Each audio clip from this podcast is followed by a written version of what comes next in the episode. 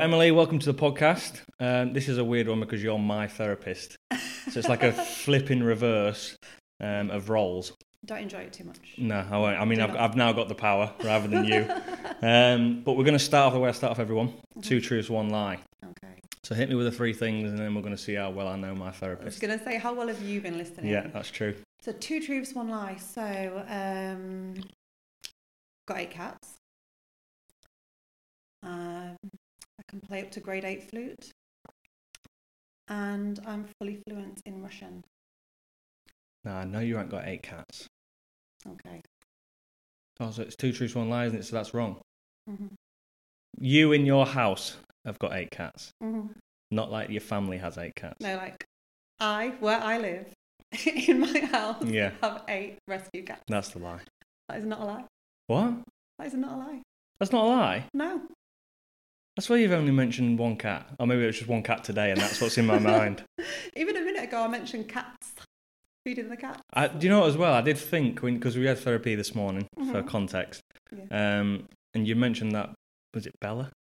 Belle. Belle, yeah. And that you got a, like a playpen thing. Oh, a catio, yeah. Yeah. And I thought in my head then, Mm. I was like, oh, full cat for one cat. But now it makes a lot more sense that you got eight cats. That would explain your reaction as well. Yeah. Yeah, like what? Yeah. I was thinking a whole den for just one cat. I mean, she could fill it, to be fair, with all of her behaviours, but no, it's for eight. So that's true. That is true. So then we go on to the flute and Russian. Mm.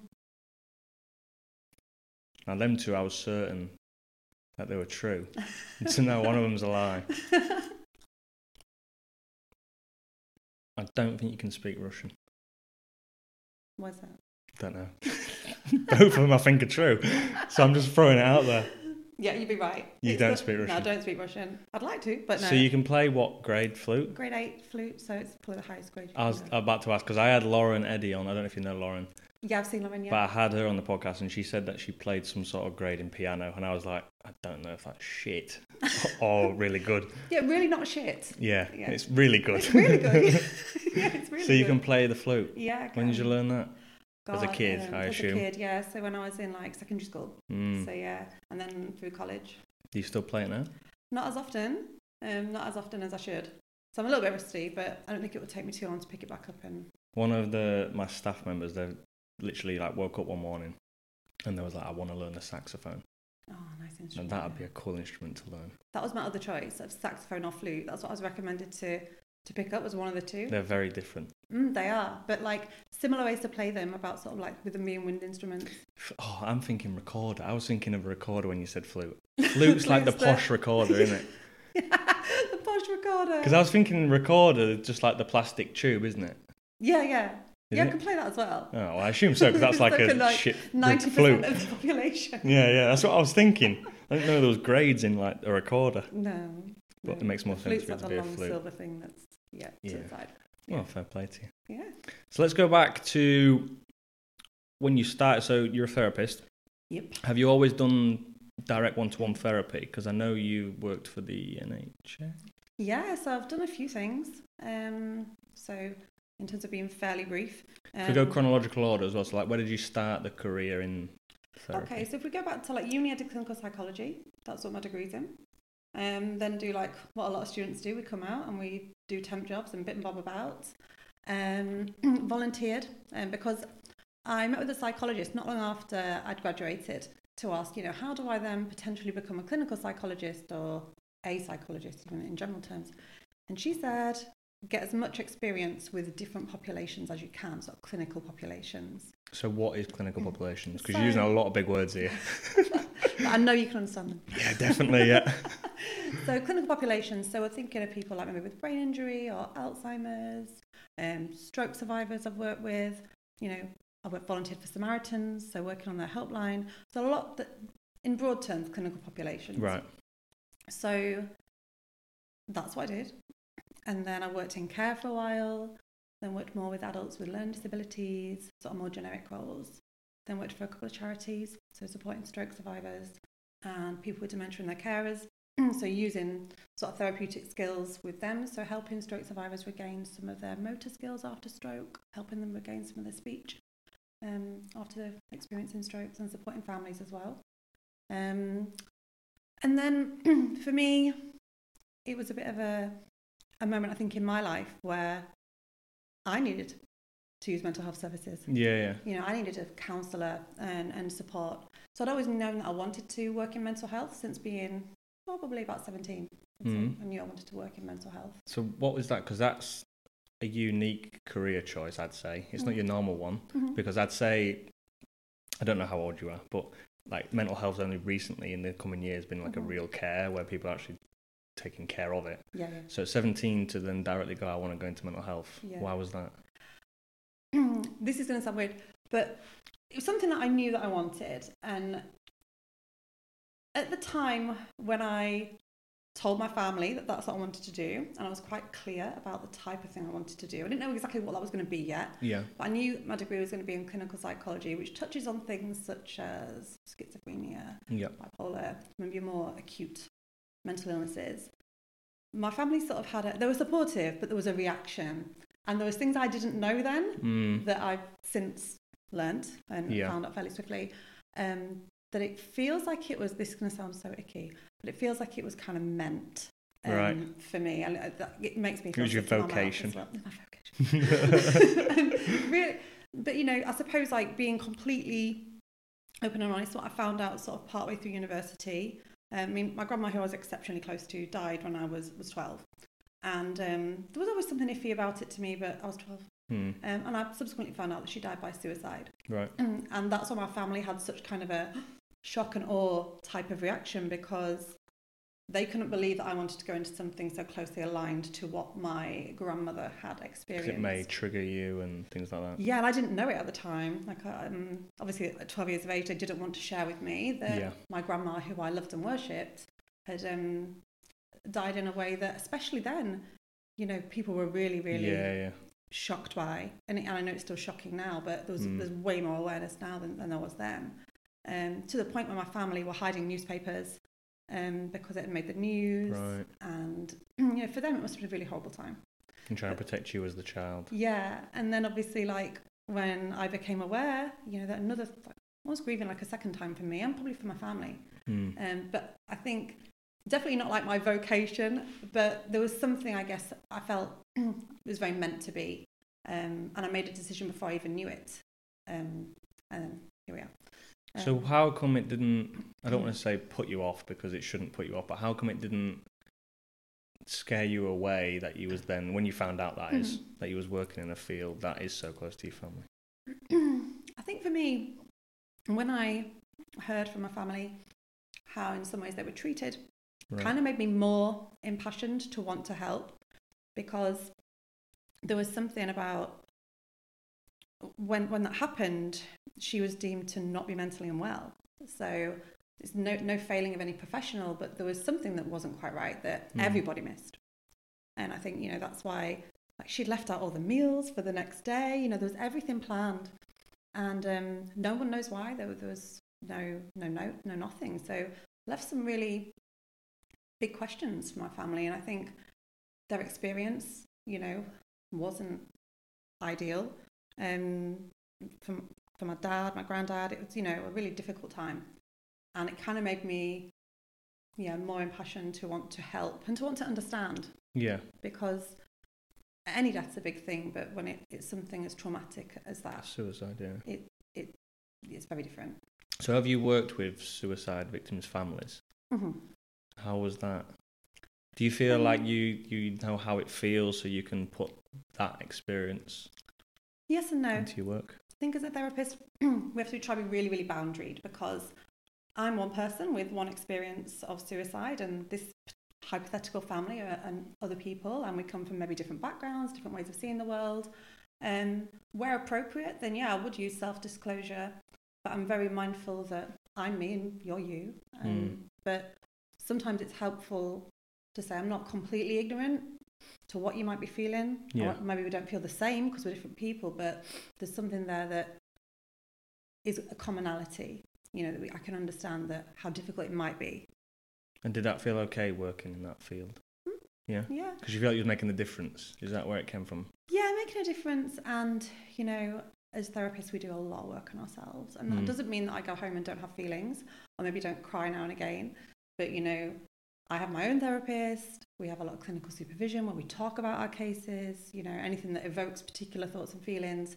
And during my training, we had to touch on a lot of things. You know, there was a lot of people in the training room that had been through loads of different experiences um, that, that, you know, were triggering in different ways for, for each of us. So we we had to sort of face that head on, and that that is sobering, Mm. um, but also really liberating as well.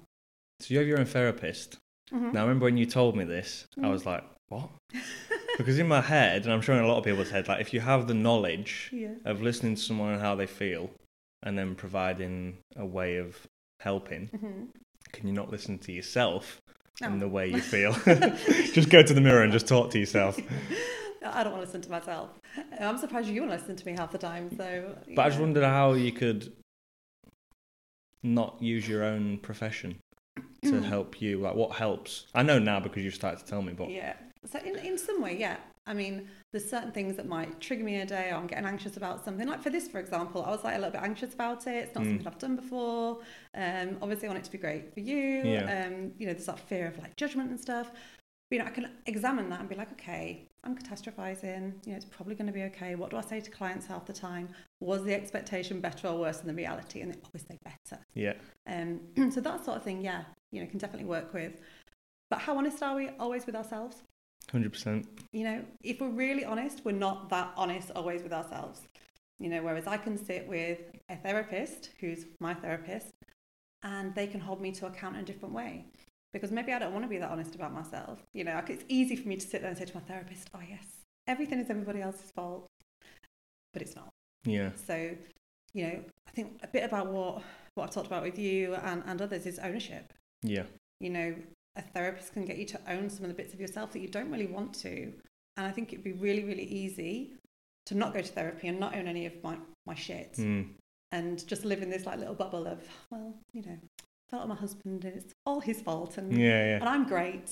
Um, Because in your own head, that's what you think. yeah, everyone does. You know, Yeah. none of us really want to sit Yeah, there it's and ask true. ourselves those uncomfortable questions of, what is my bit of this? Mm. What have I contributed to this disagreement with a family member or my husband or a friend? You know, there's a bit of it that's mine, and sometimes, yeah, you can definitely see it. But other times, you need somebody who's objective and not emotionally invested in a situation to say, yeah, but what do you really think about that? Could you have handled that better? What might that looked like? So having that outsider to see it from the outsider's point of view rather than Emily's point of view. Yeah, you know, because I'm sure if you could see everything from your point of view, that'd be great. Yeah, absolutely. Everybody's aligned to their way of thinking, my way of thinking. That'd be perfect. We'd never be wrong. That sounds a Um, great life to me. Brilliant. But we'd never grow. No. You know, everything just stay the same. So I think, you know, again, you know, quite icky, but it is about growth and development. And, you know, it's not fun being challenged. But I think that's where a lot of the change happens. Hundred percent. So going off that, um, and it's a big, don't know what the word is, like a false narrative of therapy. And I mentioned this to you when I first came in for my first session Oh, yeah. of saying, like when people hear someone's going to therapy, they automatically think that that person's in a bad place. why? First of all, why do you think that's happened? Do you think it's hmm. like TV programs and things like that? Hmm. It's weird. I was thinking about this earlier. It's almost like you've read read my mind, and we've actually Oh. not talked about this in advance. So, Yeah. and I was thinking about that, I think there's a few things. I think, yeah, probably TV, um, historic stigma, like loads of awareness raising's been done. I think we're leaps and bounds ahead of where we were many years ago with how we treat people who are struggling with their mental health, how we understand it. But I still think there's almost this so this implicit stigma and thinking about that that now that traditional narrative of therapy it's so strange that like you say the minute someone says i'm going to therapy it's like what's wrong with you Well, I remember before I found you, I'd put on my Instagram story, does anybody know a therapist that could like help me with business stuff? And someone reached out and told me about you, but I had like five people say like, you all right? Straight away, it's like, you all right? Now I appreciate them yeah checking on me. because that is good we want Yeah, that that's yeah. 100% good. But it was like, automatically, it's Dev must be in a bad Mm, place. yeah and isn't it strange that if you were to put that out and say i'm looking for a great pt you'd just get people going, "Oh my god, good for you, that's Yeah. amazing." Oh, they, you know, this person, that person. Okay, so we can have somebody that helps us with our physical health. So you know, helps us go to the maybe get more confident in the gym, understand our nutrition better, make better lifestyle choices. You know, maybe like get rid of some unhelpful um, training or, or diet patterns. And then you say, "I want to go see a therapist or a counsellor." It's like the total opposite reaction. Like, mm-hmm. yeah, people reach out and say, "You okay?" But it's not like, "Oh, good for you," you know. Like, yeah, here's here's a, some details. It's just that real narrative of, well, if you're going to therapy, you must have something wrong. And I, you- you're not the only client to have said, right, I'm not depressed, I'm not traumatized. Because that's the first thing I said when I came in, I? I was like, I want to make it clear here. I'm not suicidal. There I'm is nothing I'm really traumatized. bad. But that's the thing, and I think there is something that people assume if you go to see a therapist that you must be experiencing a breakdown or something really, really bad. Yet we see a PT and that that's fine. Yeah. And people can come to therapy for so many reasons, as you know yourself. You don't always have to be depressed or anxious um, or stressed. You know, some people come because they need a place to talk. Hmm. And I always think therapy is like a really great space to be selfish. You know, that's why I go. Yeah, hundred percent. You know, you don't have to care what the other person thinks. You're not really going to care about offending them like you would with your family. You, Mm. you might say a certain thing and think, oh, are my family going to judge me for that? Is it going to piss them off? Are they going to get upset? Whereas in therapy, it's like I can say what I really think. So it doesn't always have to be, I'm really depressed or I'm really anxious or my life's going going to shit. It can just be, I want a space that's just for me, that's contained, to explore how I'm thinking and feeling, to maybe make some changes. Um, but also to get like not feedback as such, but like a a different perspective. Yeah, yeah. Someone that's objective and can challenge you because let's face it, if our mum, dad, girlfriend, boyfriend, brother, sister challenged us, how likely are we to be responsive and receptive? Yeah. Whereas it's very different, different dynamic when it's like a therapist. Lauren said the exact same thing again. She goes to Mm-hmm. therapy, and she mentioned that your family, like, she said her family might might be like, um, not hundred percent listening, but like being there for you in the normal way of just Yeah. saying, "Oh, I hope you're okay," this that, rather than challenging you. Yeah. Um, so kind of that room gives you that. Yeah, and you know, our friends and family obviously they care about us and are they likely to challenge us in the most constructive way? No. You know, are they likely to actually tell us maybe what we need to hear as opposed to what we want to hear? Yeah. You know, are they going to ask us that uncomfortable question of, well, what bit of this is yours? What bit of this have you perhaps created? What bit of this do you need to own? They're probably not going to ask us that because they don't want to. They want us to be okay. Yeah. So they're going to say and do the the pastoral caring things, you know, making sure we're all right, making us food, hmm. they're trying to cheer us up. Maybe not asking some of those more well, questions of greater depth. Yeah, hundred percent. So in terms of the field you've worked in, then, because there's a lot of different ones, how have you taken different approaches to them? Because if you go from, you say you worked with like dementia, Mhm. so going from like dementia to suicide victims' families to me, who's just there because he wants to rant about business and my mum, Yeah. I read about manual therapy as well, it's fine. it's, it's like a complete range of spectrum. So Mhm. how do you kind of go into that room? Maybe see me, and then the next person you see after me is a complete. You have to like reset yourself. Mhm. How do you do that? It's an interesting like giving the tricks of your trade. Yeah, I've never really thought about it. Um, yeah, strange. like A break, you know, just like 15 minutes. So that 15 minutes is usually to get a drink, have a snack maybe, you know, digest the session that's just gone, you know, so think about that and think about who's next. Hmm. and I tend to walk about, you know, really like ba- not interesting stuff. Um, Yeah. I'm not like meditating or anything. It's just Just yeah. a resetting thing. Just a reset, you know, just do things that are very routine based. So, you know, nothing particularly um, amazing. Like, I feel like I should articulate something really beautiful that I do Yeah. in between sessions, but there really is nothing. Hmm. Um, but I think for me, and probably for a lot of other therapists, is you never know, even though you know the clients that you've got, you never know what that session's going to be. So, whilst that's great because it's important to have like an open mind and be curious, yeah, it's also scary because let's just say, for argument's sake, your last session was like, yeah, I'm so great, I'm so happy. I was literally about to bring it up. Yeah, I was going to say to be completely transparent with like the people who are listening. the last session I was like, I'm good, I'm good, I'm good. There was literally hardly anything You for were us trying to. to challenge me last session. Yeah. Like, yeah, come on. I was like, come on then, fire something at me. Whereas then this week I came in and I was like, it's a bit meh because business isn't like booming. Mm. We're currently taking a year where we're kind of just grinding and getting the cash flow up. In that there's nothing really for me to work towards, and that's Yeah. killing me off a bit. so I've gone in this week, which is only four weeks Four later. weeks, yeah, yeah. So within four weeks, I've gone from come oh. on then, give me something Give me to now me going sort me out.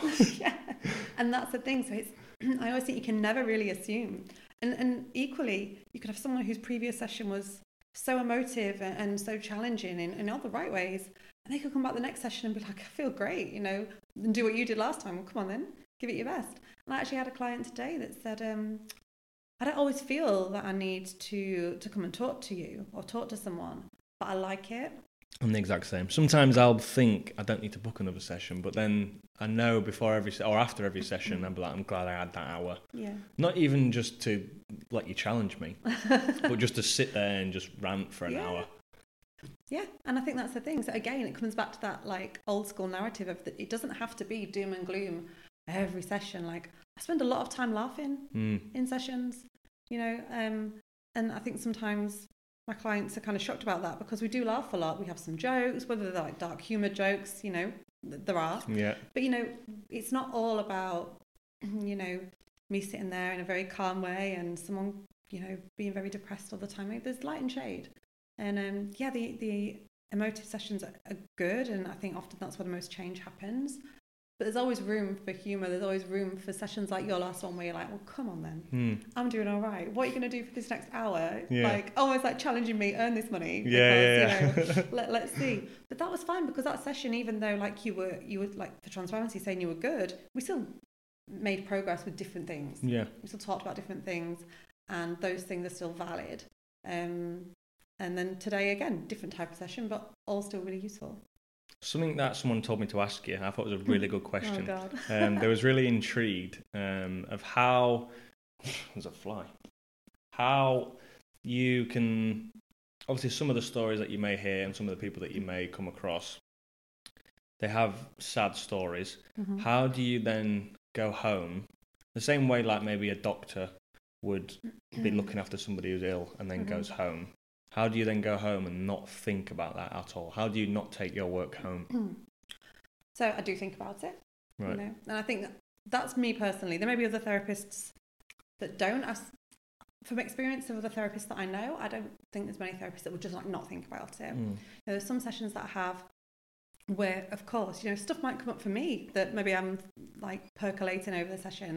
It might be a hard session, hearing something really horrible and sad.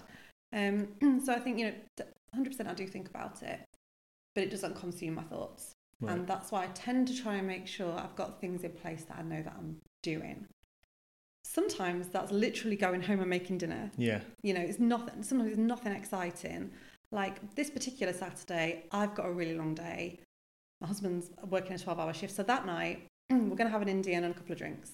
You know, and that that's what we're helps going to you do. click off Yeah, the Indian more so than the alcohol. But, Yeah, you know, yeah. just, you know, just to get it out there. But you know, it's just I know it's going to be a long day. I know that I'll be tired. My husband's going back to work after 12 days off, so he'll just be foul yeah by the time he gets home. oh, it's horrible. So you know, having something to look forward to. You know, favorite food is Indian. A couple of glasses of prosecco. Watch some rubbish on TV. Go to bed. You know, other days it might be that I don't know. Plan plan to get my nails done. sometimes I just go home, and, and it kind of becomes not routine because I never want to be detached enough where it doesn't affect me. Yeah, you like to because Mm. I think otherwise then you lose your personal touch. hmm Yeah, and for me, you know, I know myself enough now, given my own experiences, that I do feel certain things profoundly. I do, you know, I feel joy profoundly, equally as I feel sadness and anxiety profoundly. Um, and I never want to really lose that because I think the minute I stop kind of not caring but stop having reactions is to me a sign that I'm burnt out Mm. and or I need to stop yeah, you know, because I want to feel stuff. Does it go home and consume me? No. Um, if it was, then I would be booking my own personal therapy or bringing it forward and I'd be bringing my clinical supervision forward. If it's something that's really like got to me, because obviously I cannot go home and talk about this. yeah. You know, I can't say to You're my husband, yeah, you're under "Oh, strict thing. Yeah. yeah. So that's where it has to be like a clinical supervisor um, or personal therapist. So there's lots of things in place, you know, other things, exercise. So you don't necessarily have to let it go home and consume you because you do have Mhm. super, uh, not supervision, but assistance to get your side of I the stories you've heard out there. Yeah, and we have to have supervision at least once a month. We have therapy at least once a month. So I've got a space, much like yourself, to contain it. So there's a space I can take that to should I need to. And if it was bothering me to the extent where it was consuming me, then I just bring that forward. Hmm. And that's the agreement that a lot of us have with our supervisors is, you know, if there's something really, really troubling us, then we ask for an extra session or I bring a session forward. Um, and yeah, I think, you know, it's something I accept as part of the job. You know, that there are going to be days where I feel things more than others. And sometimes that could be because of my own resilience. Have I had a decent night's sleep? Hmm. Is the temperature right outside? Whatever it might be. You know, am I not feeling 100% physically? Maybe I've got a cold or something. Um, like I was full of cold, lost my voice last week. I think I probably felt things more last week than I would have this week just because my own physical resilience was down. Makes you more emotional, maybe. Yeah, Hmm. you know, and I'm not ashamed to admit that. I think, you know, we're human beings and sometimes when our physical health isn't great, it makes dealing with the emotional side of life harder. I think people forget that as well about certain careers is that you are humans. Mm-hmm. Because I think we, I don't have any bad things to lay on you, but if I had bad things to lay on you, I kind of lay it on you, expect your professional advice, and then you just go home hunky dory. Whereas you are a human and you will feel emotion. Yeah, yeah, just skip out. Um, Yeah. actually, someone said something, and it was around the time of COVID, and I cannot remember who it was, and I completely appreciate that it was well meant. It wasn't meant in like any particular way. But it's kind of what sort of inspired the thinking around my thesis. And it was to do with, you know, obviously COVID was a really difficult time for everybody in difficult ways. And, you know, all the isolation and then being allowed out to play again. And somebody said to me, Oh, as a therapist, it won't bother you, will it? I said, Oh, what do you mean? Well, you won't get anxious about getting up from COVID, or it won't bother you like not not seeing people. And It's a weird comment. it was like, yeah, it was weird. And I thought, but I remember speaking to another therapist about it and saying it's almost as if for some people we're kind of like robotic. Yeah, 100%. It's the same with doctors, Yeah, things like like that. you don't get anxious or you don't get stressed, and if you do, we've got this like magic book of like how to manage it, and you know we're just like almost like the, not that we are, but almost seen as sort of superhuman that we could just manage anything. You know, something bad in our life happens, and we just go, okay. Because why wouldn't you be able to if you can fix our lives, kind Yeah. of thing? Yeah, but you know, you, you hit on a really valid point that we are human, and I think I've joked with you before. Sometimes I go home and I shout at the cat. Mm. Sometimes I go home and I have an argument with my husband. Yeah. You know, sometimes I fall out with my mum, or like I misunderstand something and I react to it before thinking about what's coming out of my mouth. You know, we are human. We do Mhm. everything that every client does, and I'm really clear with a lot of clients, especially young people that I work with. I do everything that you do. You Yeah, just yeah. don't see it Yeah. because why would you see it? Yeah, you're there to give that professional advice. Yeah. I think what's good about you going from our experiences is that you are relatable. I think you've got that personal touch. Because like if I ever have troubles in my relationship or my mum, the first thing you say is like, Oh, me too. and that straight away means that you've kind of taken away the professional barrier, but then you're giving me the professional advice yeah. in a personal setting. Well, I'm glad that So I think that's you feel good. That way. Yeah, I'm glad good. you feel that way. Um, and that's the thing. Like sometimes where self-disclosure, even just in a yeah, me too. I've done that before. Could be quite useful because uh, that's what I hope it does. It takes that barrier away that we are not, you know, sat ten levels above being able to like preach and say oh, you should have done this. Yeah, because that's what it would feel like if I think the personal touch wasn't there. It's like, right, you need to do that. You need to do that. You need to do that. I'd be like, what? Oh Stop telling me off. the critical parent, like, oh, I just Yeah. feel like I'm being told off right now. And then, you know, if anyone's like me, critical parent, I default to spoiled child. So I'm like, well, I'm not doing While that. you've said that, I want you to touch base on that. Obviously, I know what it is, but I just want to have the conversation again. On, is it a triangle? Yeah. So the triangle of critical parent, Balanced adult, and then child. smunk child. Yeah. Mm. So just explain what that is, because I think remember when you first told me, I was like, that is me and my mum. Yeah.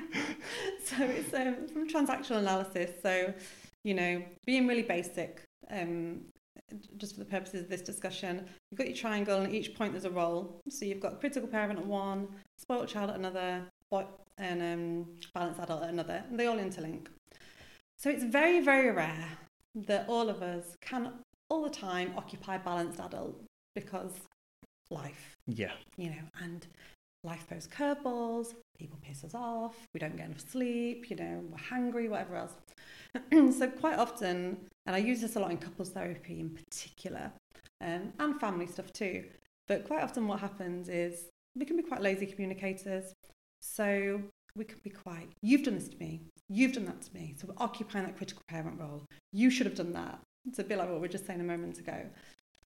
And quite often, what tends to happen is that person then defaults to the spoiled child. Now, that could be whatever behaviour you exhibited as a child. So, for some people, it's like getting angry and stamping their feet.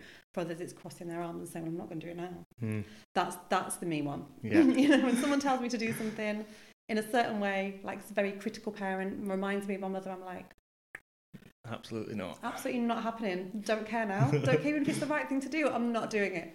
And it, that kind of evokes that in us. And it's only when we can understand that and take a step back and be like, okay, maybe I do need to have a little bit of balance adult here.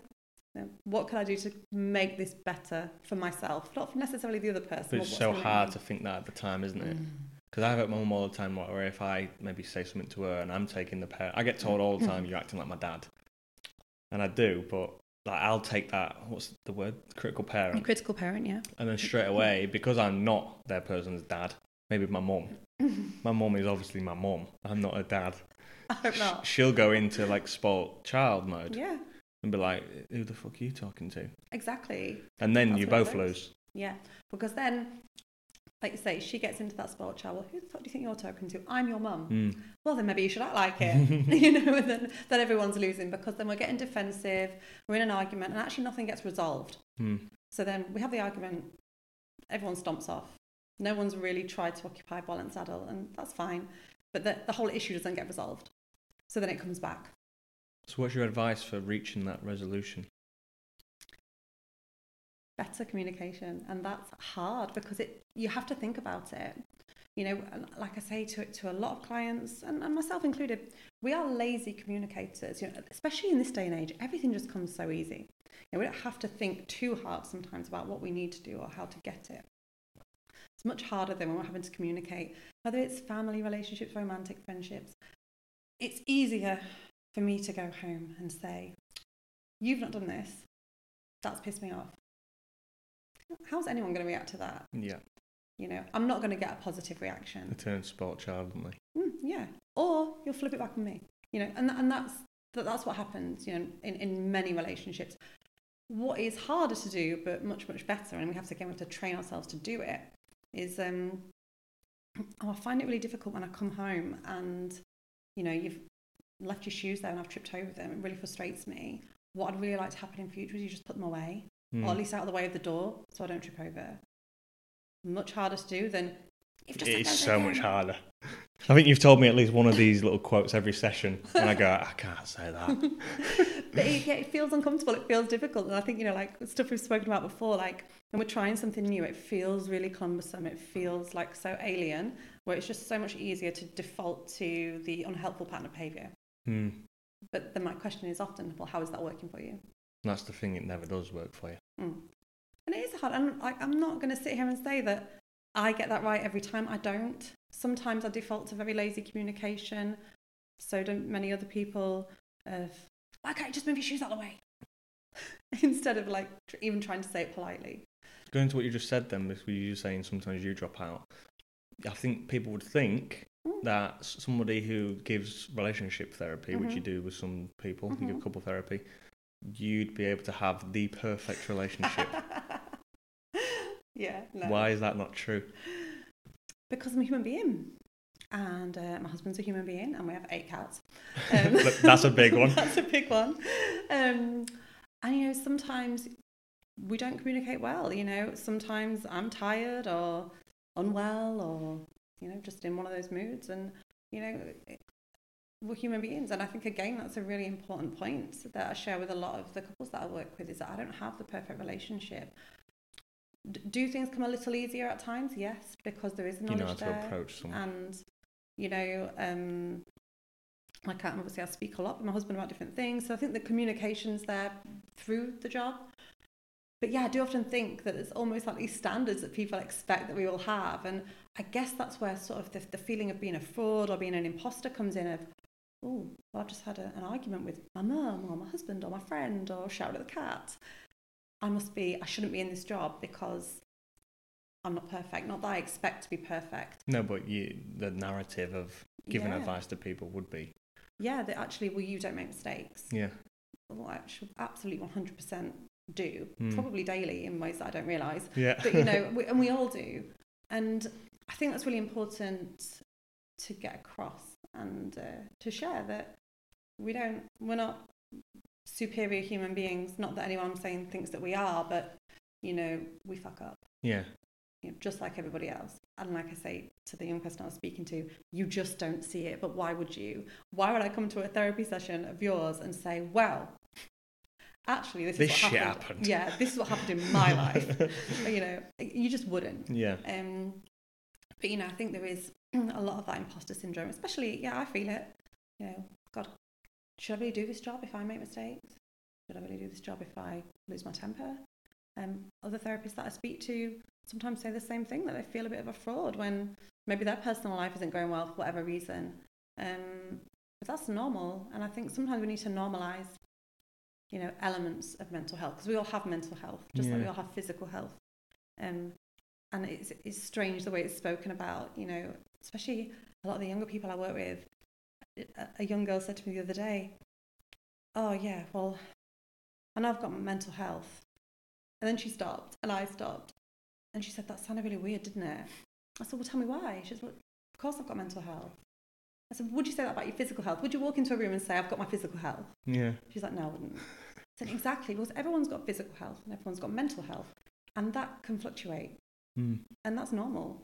Mm. Doesn't mean it's pleasant, but you know, it is normal that it fluctuates, and sometimes we need more help than others.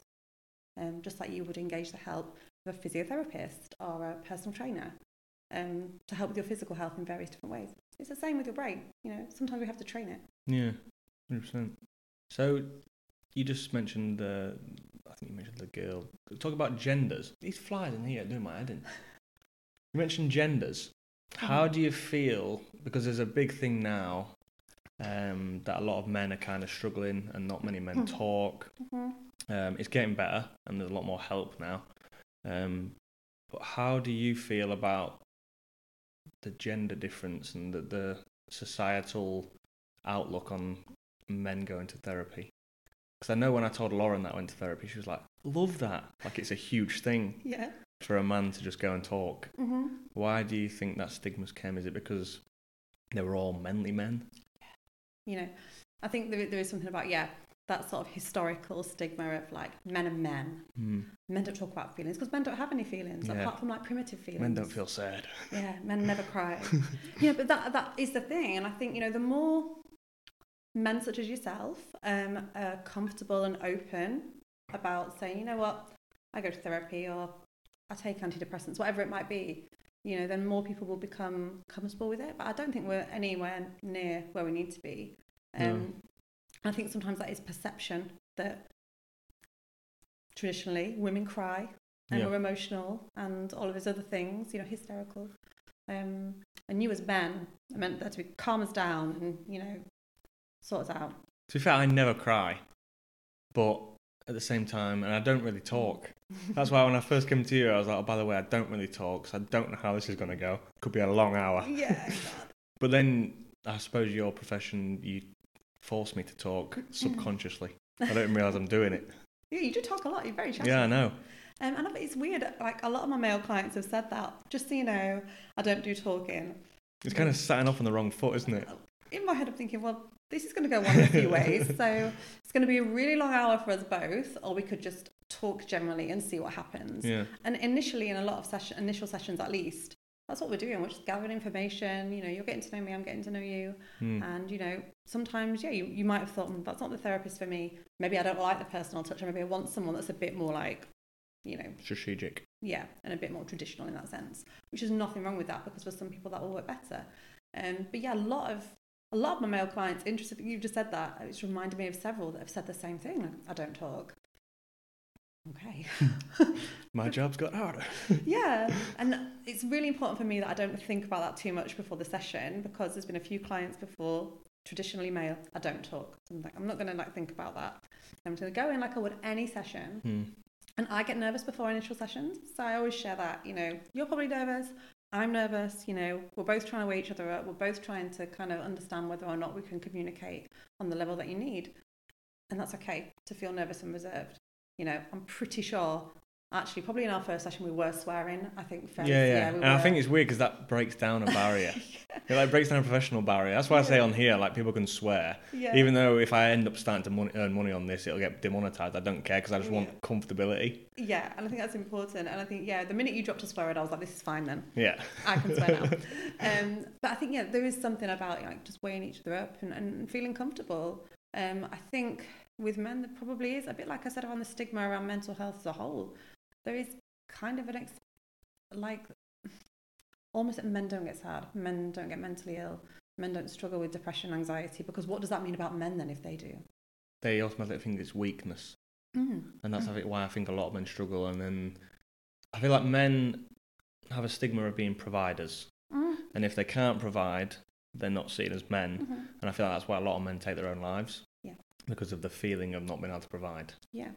I think that's where you get into like a really interesting area of gender roles, identity, and you know, with gender now as it is, you know, very a fluid, Mm. fluid concept. You know, there's lots of different things that gender throws up for people, um, and really, really interesting, interesting area. So how do you think the direction's going to go with men's mental health, especially? Obviously, women's mental health is important, but a lot of women do talk anyway. Mhm. The, the, the narrative of men is that they don't. So how do you think we're going to get there? What is the path? Challenging stereotypes. You know, so the traditional, you know, Could that be a generational thing as well? I think feel so. like the older generation, like I, I don't know if my granddad knows I go to therapy or not. I don't Mm. speak to him about it, but um, I think he'd be like, "What are you going there for?" Mm. Straight Mm. away.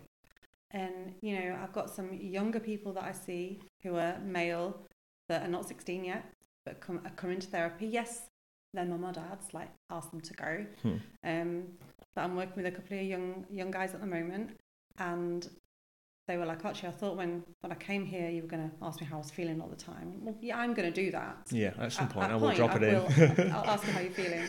You know, even if it's just because I need to. You know, Yeah, how are you feeling today? um, it's like actually I can just talk, and it's really helping me. Um, and I think you know, yeah, the younger generation are much more open to the idea of therapy. I think our generation, I think we are open to it, but I think the people that raised us, our grandparents and so on, probably it's a bit odd to them yeah. because it was never spoken about. You know, it was almost like that stiff upper lip, kind of stoic.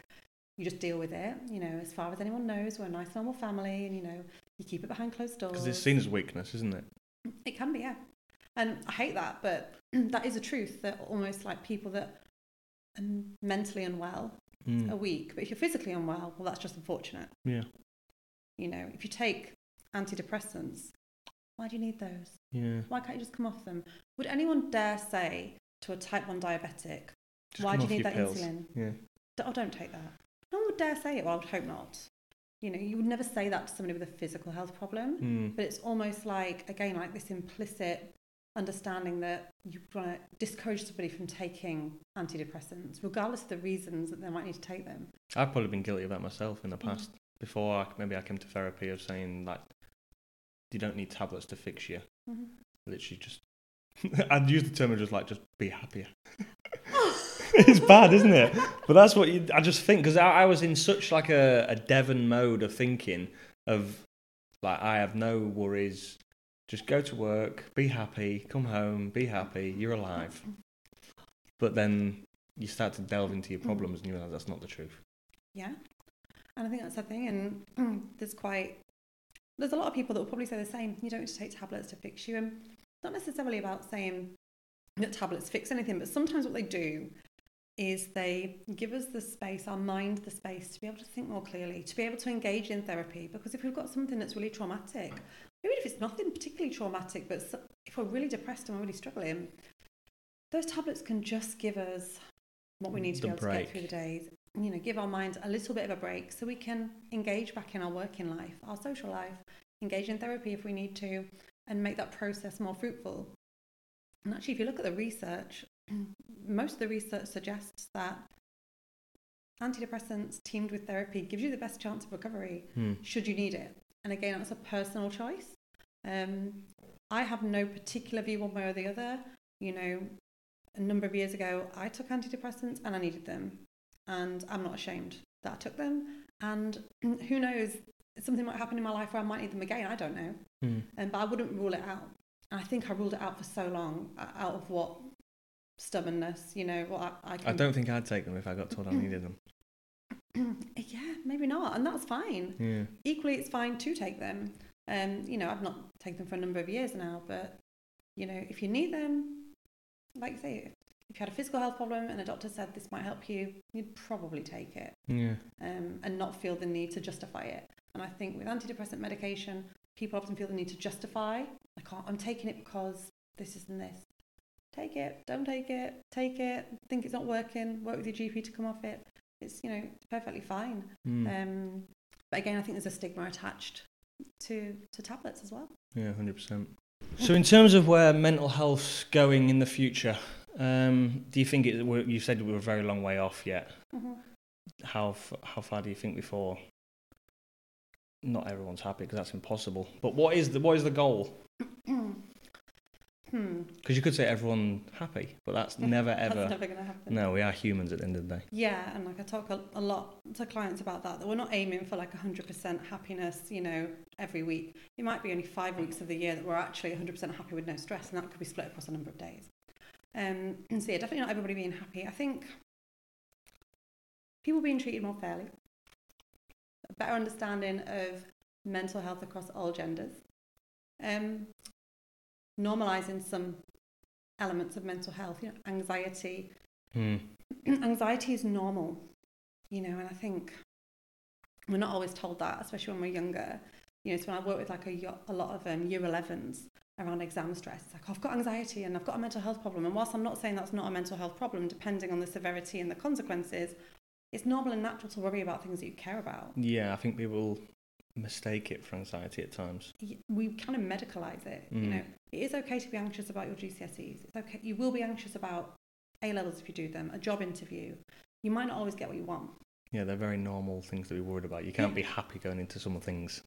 Well, no, and there's different types of and- stress. Like there's stuff that's distressing. Then there's a different type of stress called eustress, which is a positive stress. So things like moving house, planning a wedding, planning a big trip. A beneficial They're stress. stressful, but they, they have a usually a, a decent outcome. Hmm. So I think you know, not over medicalizing, you know, some things because then quite often people can think they're not normal. Oh, I've got anxiety. I'm, I, I must be failing at life, and that's that's not the case. In terms of how far we are, I think we've got a lot to do with the mental health system. Are we still on baby steps at the moment? My personal opinion is, in some ways, yeah. You know, I feel that there's people such as yourself that are open enough and able to access therapy. But I guess for every one of you, there's probably five or ten that, that don't. And, yeah, I same, think even more, to be honest. yeah. And I think they're they're the people that we want to be able to to support and say, you know, it's, it's okay. Hmm. You know, we we have a mental health system not only in this country but globally that, especially since the pandemic, is overwhelmed um, with people that really need our support. Yeah. Um, and I think there needs to be a better infrastructure in in the UK um, around how, how we can support those people. Um, I think a lot more around challenging stigma and making it okay to access support. Can you get therapy on the NHS? Is it free? Yeah, sometimes therapy are. So they do do it. Yeah, so some types. I was going to say because it, it makes sense for because your physical health to get Mhm. looked after is free. hmm Is that a new thing? And there's always been like for a number of years now, sort of therapy on the NHS. Um, when I used to work um, in a more strategic role in the NHS, um, so what we call parity of esteem was introduced, which is about making sure that mental health services are matched to physical health services. And again, when I was last in that strategic role a few years ago, we were still working towards that. Right. You know, being able to fund the mental health services so they're equal to physical health. But I guess the problem with that, and again, I'm not necessarily as up to date as I was, so this is like a good four or five years ago, is where we're getting that money from. Yep. Because it's all very well having the extra money, but it doesn't always go as far as we need it to.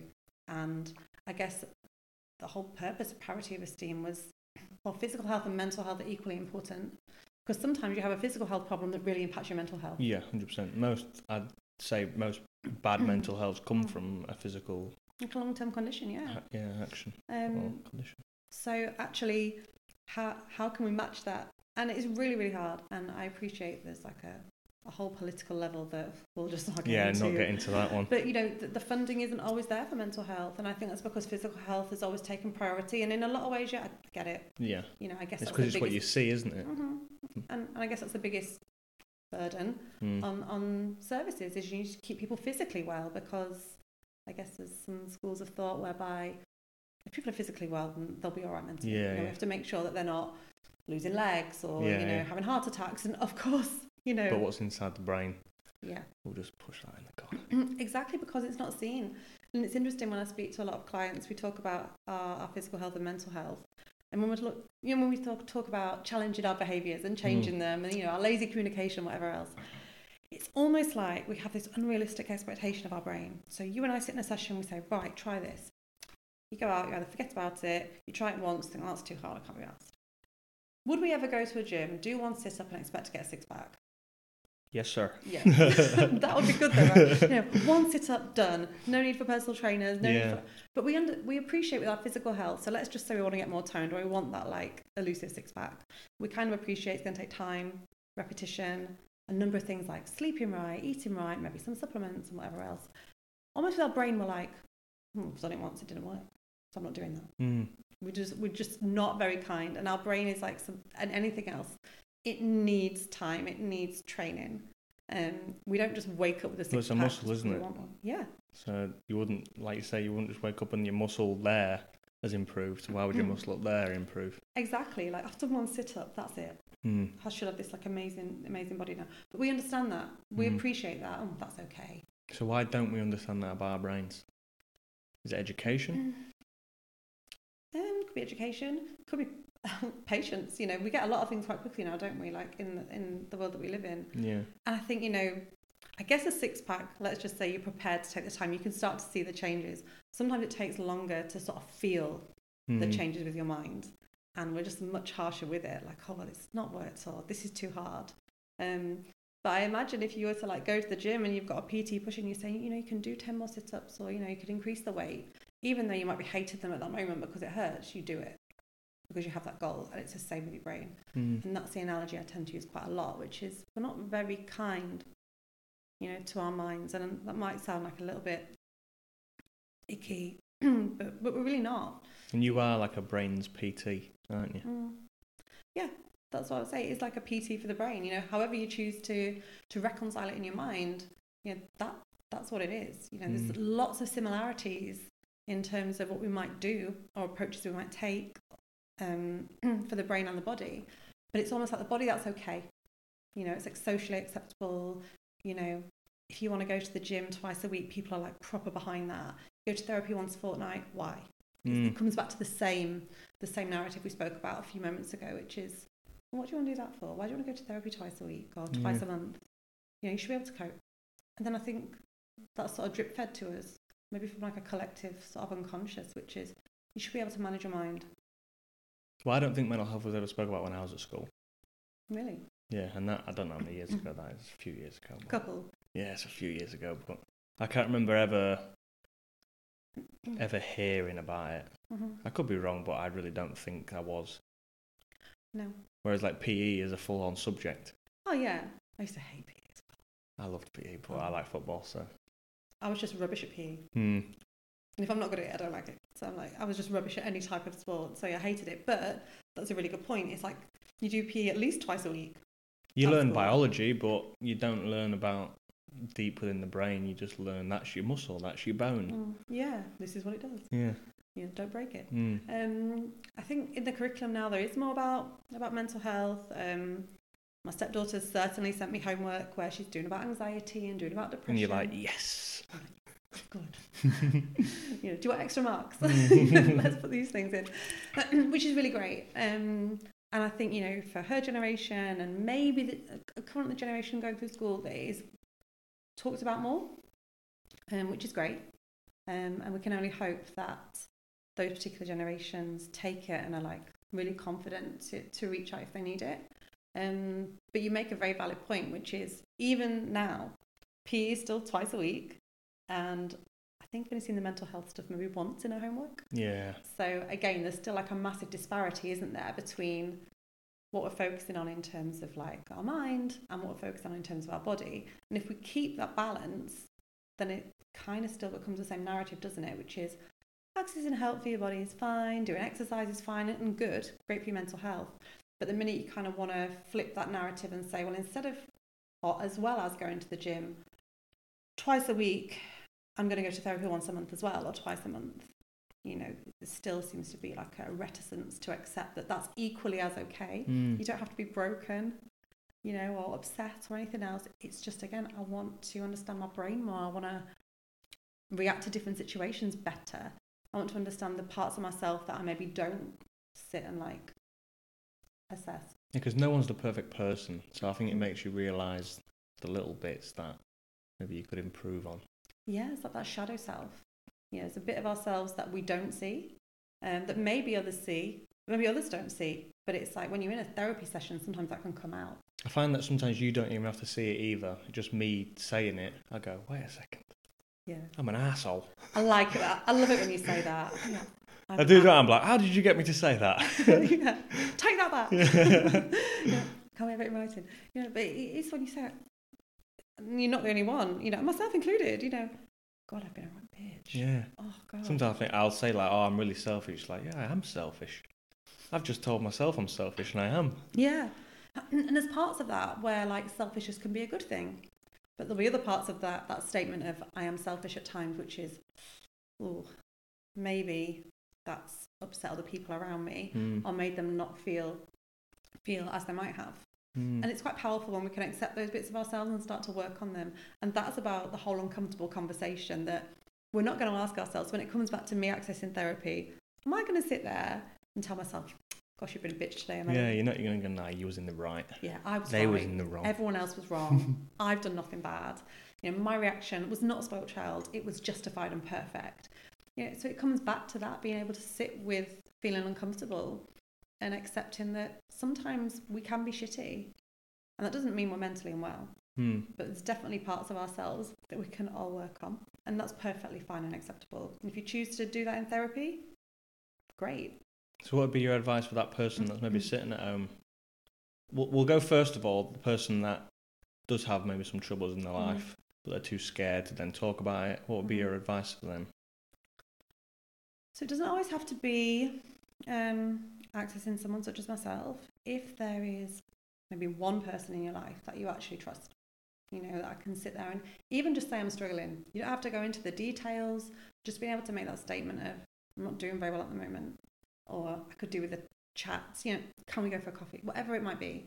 Um, that that's one way to approach it. I would usually avoid Google. 100%. Yeah. yeah, please don't go on Google. Every time I've like got an injury or Alex has got an injury, she'll Google it and I'll just go, it's going to tell you you've got cancer, you know that? It, it does say that, though, doesn't it? Like Everything's everything you cancer. Google, it's cancer. Yeah, Um, and then, do you feel better or worse? yeah. So I would avoid Google, um, unless you're like looking for sort of support groups or like Yeah. forums that you could access. So I think if there's somebody in your life that you trust, where you think I can speak to that person as openly as I possibly feel able to right now, then then go to them. Um, I I would hope we all have one of those people, but I know that some people don't. Hmm. In which case, depending on the severity of troubles, GP, crisis service, um, you know, trying to self-refer, there's services you can self-refer to, um, accessing someone such as myself, doesn't have to be me, there's lots of therapists Yeah. that have websites or you can go on the BACP website, which is your best place to look for an accredited therapist and, and reach out. I remember the first time I accessed counselling um, when I was living in Hull, and it was a really weird experience. I was feeling really lonely and I was really unhappy, and I filled in a contact form on this, you know, therapist website. Really random thing. You fill in this contact form and it says, "Why you, uh, you know, get asked ask why you want therapy or what, what Hmm. you need," and I was just like, I don't know. That's one of the Um, hardest questions, isn't it? Yeah, because at that moment I don't think I did know, and I think I probably just put something like, I don't really know, I just need to talk to someone. Yeah. Then she sort of rang me back within half a day or something, and I saw the number and I almost didn't want to answer. I was like, oh no, Mm. you know, it's real now. And she was part of the reason I actually got into counselling because I made an appointment with her and she was really lovely. I remember her saying pretty much probably what I say to a lot of clients is, yeah, what is it that's going on for you? And I just said, I don't know. But then an hour passed in the blink of an eye. It does. And I don't really, I can't remember what I said in that hour. Um, but it it helped, and I had a number of appointments with that particular therapist. Um, so I think you know, even sometimes just reaching out, even if sort of money is a barrier, it doesn't mean that a therapist won't respond back to you and maybe give you some pointers of to, as to where you could go Mm. or what you might be able to try. Um, so I think there's a number of ways you could approach it. Um, and it, it depends what way you feel most comfortable or who your support network are. You know, have you got people that you can lean on? Yeah. You know, sort of like head, shoulders, and toes. So who's your head person? Who's your shoulders to lean on? Who's your knees up person? Mm. And who are the people that keep you grounded or going in the direction that you want? That doesn't always have to be one person. Yeah. It can be a number of people um, that you feel comfortable with. Um, always talking, talking, talking, talking. That's what everyone tries drilling in now, isn't it? Yeah, just talk. And I know it's not as easy as just talk about it. Yeah. You know, and I, you know, I, I've been in a similar position. Friends and family have been in a similar position. I support people in a similar position. It isn't as easy to just say, "I'll just talk." It's a bit like when you would say to people, "Just be happy." Yeah. You know, I don't mean it in like a flippant way of "Well, just talk." I appreciate it's not that easy, but talking to one person is helpful. Mm. You know, whoever that might be. Um, you know, I was working with a client the other week who'd come up from London. She and she'd been upset, and a stranger on a bench just gave her some tissues, and that was kind of enough. You know, just this stranger had walked past, come back, gave some tissues, Yeah. and walked off.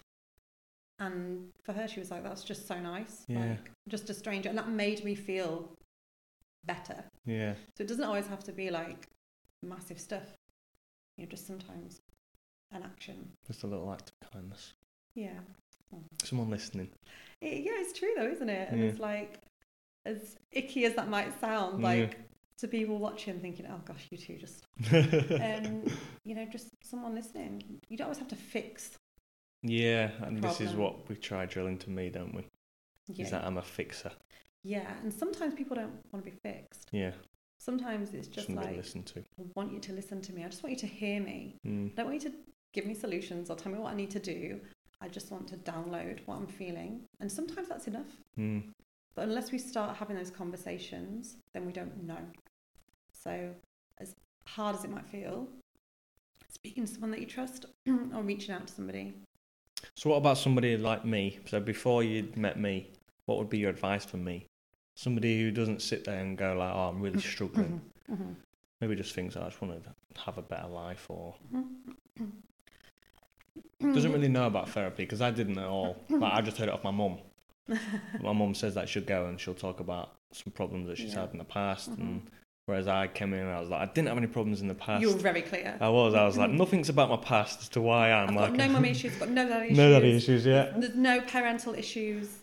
You know, I'm fine. So I'd class myself as just like a blank page when I came in. So what's Mm-hmm. your advice for someone like me? Because I've stayed, so it clearly works. I haven't gone for the first week and then buggered off. Yeah.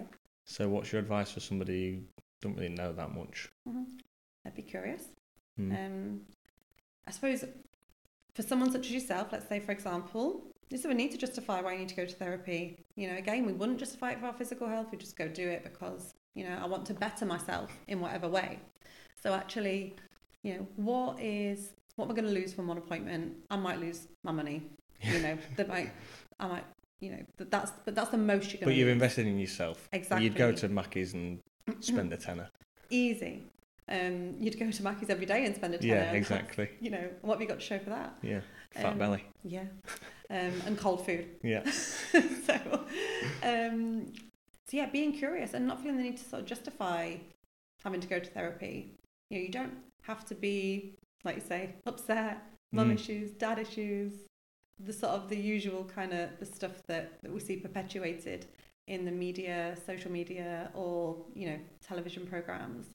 Um, it's maybe being curious, like what have I got to lose by sitting in a room with someone and just saying, these are the great things about my life, but these are the question marks that I've got, and these are the things that I'm unsure about. I'm not sure if you can help me, but I would like my life to look like X, Y, and Z, for example. What do you think about that? Yeah, you, you create a path then, can't you? Yeah, and, and sometimes it might be, well, I can't do that. Mm. You know, maybe you actually are doing all right. Um, but I would of- often think if you're sat there, then there's something. There's something and you gotta find sometimes out, yeah. We don't know what that is. Yeah. Like my own experience of going to therapy for the first time, I knew that I was a little bit sad and lonely, but I didn't really consider myself unwell. Yeah. I just needed someone to talk to, and that that was it for me. So I think you know being curious, and there's not really much you can lose. I always think you're going to gain, even if you go to one session, you're going to learn something about yourself, or it's going to give you something to think about. And Mm. like you say yourself, well, I came back, so clearly there was something enough to make me think "Mm, I could work on this. To prove it's not like negative things as well, we in one of our sessions, I think it was one where things were good. And you was like, right, well, now it's time to learn to celebrate the good. Mm-hmm. Because I was mentioning to you, like, we'd reached a milestone in the business. Mm-hmm. And we kind of, I went for a meal, but I was just like, oh, now what? Yeah. Whereas you need to try and get in my brain that it's good to celebrate them. Mhm. So it's not always even bad things. Sometimes it's actually good things. but learning to to, appreciate the good Yeah. things like well actually yeah that sort of mindset was i've done this now so yeah we'll dismiss that the next thing and whilst it's great to have that mindset of wanting to achieve and you know build on the positive again it's about being able to sit with the positive and enjoy it because those moments who knows when that's our last milestone Last for milestone, example and then obviously it won't be and it isn't but you know can you imagine if that was your last milestone and you didn't even take the time Yeah. to really celebrate it and actually to immerse yourself in other people's pride around your milestone. Mm. You know, it's very dismissive, and actually, we should. They're taking the time to be proud of us, so don't we need to be proud of us too? Mm. And yeah, not not everything's negative. You know, we have some sessions that are celebratory, but Yeah. also, I remember challenging you and saying, "Well, are you not like gonna talk a bit more about that?" No. Yeah. Because I just moved by it. Yeah, I'm on to the next thing now. Yeah. But what about that thing? but wasn't there a time where you really wanted that thing? Yeah. Mm. So what about like coming back to that? No. Buzz like going like toe to toe, Yeah, yeah. kind of back and forth. Like, well, you're gonna like take some time to to sit with that a moment. Oh, okay. if I have to. If I must. But yeah, it's about you know celebrating the good stuff. And again, um, yeah, with, with a few clients, you know, come with stuff that's gone really well, and it's important to celebrate that we're not just here for the doom and gloom. You know, there is going to be doom and gloom sometimes. You know, there are going to be challenging times. But it's also really great to be like, how good is that? Look how far you've come. And I bet you Mm. didn't think at one point you were going to do that, and now you've done it. And what does that tell you about yourself? Yeah. There's always something we can be learning. And for you, as you've been so transparent, it was more about being able to sit with the positive and like enjoy that moment. That doesn't mean it's at the expense of future progression, Yeah. but being able to really sit with it and be like, actually, I've done well here. Yeah. Because that's what you'd say to a friend. Exactly. You wouldn't be like, oh, forget it. Move on. Come on, Next move thing. on. Next thing. You'd, you'd be with a friend, like getting them a beer or something and treating them to a meal and saying, you've done really well. But then to yourself, you're like, oh, well, the next thing. And that's the thing. Sometimes if we take ourselves out of it and think, would I say this to a friend? Well, on this podcast, I tell people that come on, I'd be like, "Have you ever celebrated your wins?" And I'll go, "Why aren't you doing that? That's not very good, is it?" I'm like, "I don't do it ever." See, Sound like a preacher, but not listening to myself. very common. I Yeah. think it's easy for us all to do, isn't it? Like we'll be so much kinder to other people than we will to ourselves. And quite often that is the challenge in sessions. Like, so would you say those things to a friend and expect not to get punched? no. Would you say them to a stranger? Of course not. Mm. Hmm. So, so why are you saying all these really horrible things or really negative things to yourself? Well, because it's me. Yeah. But why? Yeah. And it's almost like we're the brain is more negatively weighted, so it is harder to be kinder to ourselves. But it's really important to notice the language we use to speak to and about ourselves because we just wouldn't do it to somebody else. You know, we wouldn't. Mm. Um, and same with your like lack of celebration for yourself. To other people, you'd be really like geeing them up. Yeah. To yourself, it was very much some dismissing that Yeah. disqualifying the positive and I want to be on to the next the next stressful thing that I want to to achieve. Yeah. Mm, yeah, I, I'm I'm really one for celebrating like little wins. Like my husband takes the piss out of me because he's like, oh god, she's got up today, everybody. She's, you know, Yes, I woke up. I woke up. Get her a prosecco. She's got up today. You know, um, you know. But I do believe in celebrating like every assignment that I do that I at least pass. I'm just like I want to celebrate that. Like, Mm. and I don't mean like have a massive fanfare and you know will I have a glass of wine and a takeaway? Yeah, maybe because that's my little way of celebrating.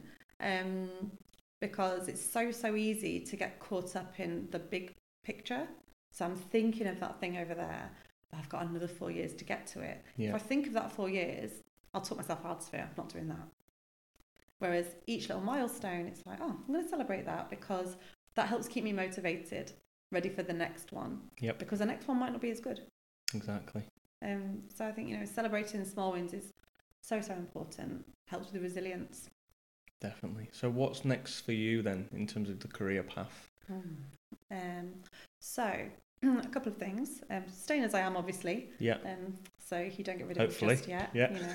Um, so a couple of things. I'm just starting some new clinical training. So I'm going back to being a trainee as well as a qualified therapist. So it's a really weird, weird dynamic. So will Um, you be that supervisor? And I'll be supervised. Oh, okay. So. I'm doing some um, new psychotherapy training, which takes about a year. Um, so that's part of one of my freelance contracts that I work. So, you know, very, very different. And again, it's that back to that imposter syndrome of, hmm, I've got to be new and I've got to tell these clients that I'm new. And, you know, even though I'm really qualified, I'm doing something new. So Yeah. there's that, and that's an interpersonal psychotherapy. So it's a different type of psychotherapy. Kind of is what it says on the tin, focusing on depression as the primary um, issue, but focusing on interpersonal reasons for that. So Right. things like relationship difficulties, complicated bereavement, role transitions, um, and sort of um, some tendencies whereby we might be um, struggling in Mm. terms of our interpersonal connections. So there's that.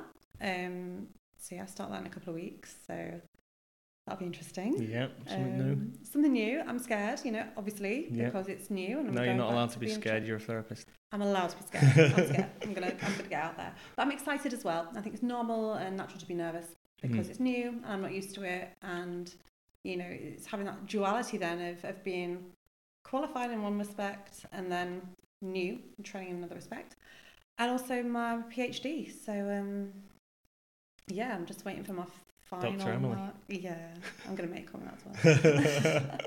waiting for my final mark of year two, and then I've got another four years. So Shit. yeah, hence why I have to like celebrate all these tiny, Yeah. tiny little milestones. I've written a word on a four thousand word essay. I, Because like I there's still a long way to go, so you need to make sure you enjoy the journey. Definitely, because I think the journey is going to be challenging. You know, um, you don't get PhDs for nothing. Hundred percent. Yeah. Um, I want to obviously expect to work hard for it, and there'll be moments. There have been moments. There's been tears Mm. already because it's hard and it's supposed to be, you know. But um, so there's they're, they're my two my two things that I'm working on alongside my my private practice as well. Um, I don't know what I'll do. Should I become a doctor? A client asked me this the other day actually, and I said, well, I'm still going to carry on doing what I'm doing, which is being a therapist because that's what I love. Yeah. That's what I do. That's what brings me That's what started, wasn't it? That's how you started by loving that field. Yeah, and that, that's what sets my soul on fire. So I'm always going to be a practicing psychotherapist. What happens if, when, should I get my PhD? Alongside that, I'm not entirely sure. Cross Um, that bridge when you get to it. yeah, I'm trying to be quite flexible in my thinking. You know, not too rigid.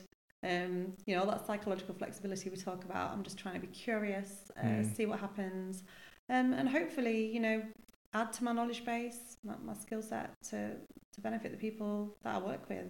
It's ever changing, isn't it, as well? Yeah. So you are unfortunately always going to be learning Yeah. because mental health changes day in day out. There's always something new. Like anxiety is a thousand people have anxiety, and there's a Mm. thousand different ways they've got it. Definitely. And I think that's the thing. You, the day I think I should stop learning is the day I should stop doing what I'm doing Yeah. because you're only as good as your last session. And sometimes, you know, I have to say to clients, I'm going to need to go away and maybe read about that because I'm not 100% sure. Um, or like learning from clients. I work with a lot of trans clients where I'm learning a lot from them because Hmm. they'll come out with terminology that I'm not necessarily familiar with. And I think there's something quite nice for them, but also sobering for me to say, I, I don't know Yeah. what you mean. Can you And you can learn from that. yeah, and I think that's really important. Um, and like the same with my my research. Um, the minute I've written my PhD and published my research, the, the lady that, that wrote the course said, but that will be out of date as soon as you publish it because there'll be somebody behind you publishing something else that supersedes that Yeah. or saying, why have you done it like that? You should have done it like this. So again, it's quite a vulnerable position to be in because you're always subject to criticism, albeit constructive. There's always data, yeah. yeah, there's always something new. So I know the minute I do my research, write it, publish it, hopefully get it through all the different panels it needs to go through to be awarded a doctorate, somebody else will have written something better. And that's hard. You've got to settle with it. Yeah, and that, for me, like I, you know, historically, I have like struggled with criticism because I take stuff really personally, and that's how I, I understand myself. That I need to be able to divorce the two. So it's ironic that, you know, being a therapist, you're always your supervisor's always saying, "Could you have done that better?" You know, my new clinical training. There's going to be tapes that I'm going to fail, Yeah. and they're going to say you didn't do that quite the way we want you to do it. Um, and it's quite hard. You get used to it, but I don't think anyone ever really enjoys it. No, definitely not. So there's there's always going to be new stuff, and you know we have to keep up to date, and that's I guess the bits people don't see. 100%. Well, that's fun. Anyway, It is fun. being a doctor. It will be fun if I get there. Like my family When? keep telling me when. When? Yeah, I know. I just like always. I've always been like cautious, um, but obviously, yeah. In an ideal world, when it's in about hopefully four years, um, and then we'll see what happens. But you're, I'm going to definitely make you, just you, call me doctor. Doctor on the door.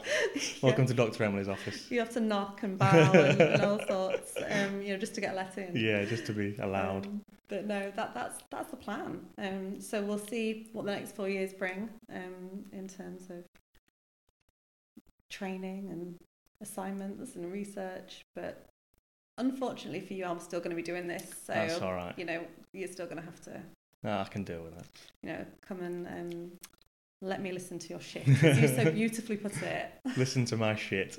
But today you got to listen to mine. Yep, it's been fun. The way we end the podcast is I have some like random questions in here. Okay. I wonder what those were. Yeah, just a random ornament.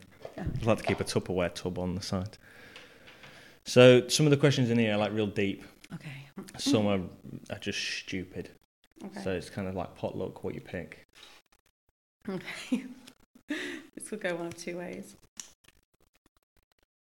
Oh god. What would you take with you if tomorrow you were requ- required to evacuate and you only had time to grab three items? I've got eight cats, so You can only take three. so you take just three cats. Oh, it says items of animals, Oh, so there's a technicality there. Three items. Um, hmm. It would probably be a picture of my dad, who's no longer with us. hmm Um, it's going to be really vacuous, but probably my phone. because that's going to get me help if I need it, you know. Does it say like desert? What does it said? What would you take with you if tomorrow you were, you were required to evacuate and you only had time to grab three items? Oh, so like the planet still keeps going. You've just got to evacuate. All right, that's fine then. That's my misunderstanding. Um, so, hmm, still a picture of my dad. Um, I think everybody would take their phone. I know. I think We can't live without our phones now, can we? No. I'd take my phone, hundred You know, percent. everything's on it. You know, Yeah. whatever help I need, you know, whatever else, like getting people to go sort the cats. um, you know, so picture of my dad, my phone, um, water. I've always got water wherever I go. Yeah, you do always have your big sippy cup thing. Mm. I don't know why I picked those three things, but the first two things that came to mind. I'm sure I'm meant to come out with something like way more meaningful. Meaningful, yeah. You know, I should have really thought about that, but we've not got all night. Well, you'll survive on water and your my phone, phone, and I've got a picture, your of my dad. yeah. You know, because the world's not ended, I could go see my mum, so it's fine. Exactly. You know, and I'm sure when my husband watches this, It'd be like, wait, bitch, you know, what the fuck? no picture of me. No, no, because I will see you, Robert, because you know the planet's not ended. I've Yeah, just got exactly. to evacuate. You'll be coming with me. You'll get your own free things. exactly. So that that Well will be my- recovered. Well so. recovered. Had the reverse lights on, you know, but I've backed up nicely. Yeah, you've done well there. I've done well, so I don't think he can be upset. And if he is, then obviously that's not my fault No. because I don't have to own that in any way, that- shape, no, you don't. All right, it's been spot on. How can people find you if they wanted to get in touch with you about anything? Okay. Um, my Instagram, um, which I'm sure you'll probably you have tagged. Um, my website, so uh, youinmind.net. Um, yeah, those are probably the two places to find me. Um, easiest. Um, but yeah, I'm open to DMs on my Instagram. I think that's how. That's how I got Yeah. in touch. Yeah. So it doesn't have to be through the website. You know, sometimes people feel Instagram is better, and you know, to be quite honest, you know, I see it quicker. Yeah. Um, so yeah, but reach out in any way, shape, or form. It doesn't always have to be for appointments. If it's just for like a little bit of advice Yeah, or yeah. what to do next, then that's also fine. Um, but yeah, hit me with whatever. Lovely stuff. It's been an absolute pleasure. Awesome. Weird one because we've switched roles, but it's been a pleasure nonetheless. Yeah, well, we can switch roles back in a few. Yeah, weeks' yeah. A few weeks we'll go back to therapy and back to normal. But we won't have like prosecco and cider. so- No, and you won't be under two big lights. no. But it's So been you can relax awesome. now. But thank you for having me. Thank you for inviting me. No problem at all. Absolute Awesome. pleasure. Thank you. Thank you.